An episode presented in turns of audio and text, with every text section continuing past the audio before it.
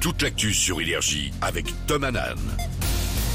Et même s'il est très très tôt un dimanche matin, Tom Hanan est là pour vos infos. Bonjour Absolument. Bonjour Guillaume, ça va Ça va très bien, on est en forme. Allez, un coup d'œil sur la météo de ce dimanche 30 juillet 2023. On a encore quelques averses ce matin dans l'Est et dans les Pyrénées.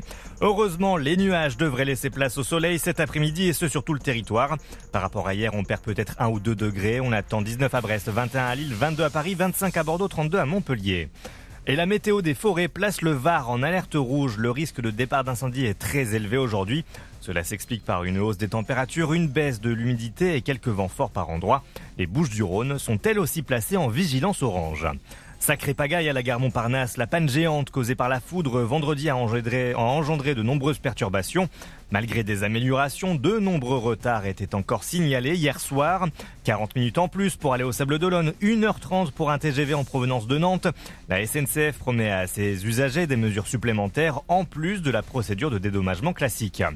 Et au début de l'année, c'était un autre trafic qui était perturbé, celui des transports en commun parisiens. Plus de 2 millions d'abonnés sont éligibles à un remboursement après les grèves contre la réforme des retraites. Et vous n'avez plus que jusqu'à mercredi pour en faire la demande sur le site d'Île-de-France Mobilité.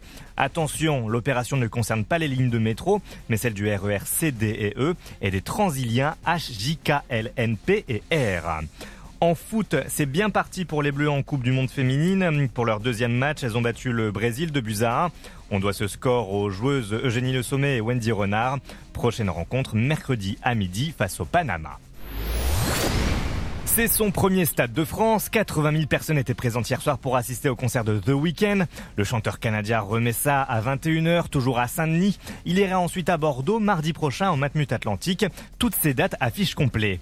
Elle aussi enflamme la foule. Taylor Swift est en ce moment en tournée mondiale. Elle était à Seattle le week-end dernier et ses shows ont tellement fait danser les fans qu'un tremblement de terre de magnitude 2,3 a été enregistré après ses représentations. À voir si le même phénomène se produira en France. Elle sera à Paris la Défense Arena du 9 au 12 mai 2024. Il est 6h03, c'est la fin de ce flash. Prochain point sur l'actu dans une demi-heure. En attendant, retour de la meilleure playlist du week-end avec Guillaume. Très très bon réveil sur Énergie.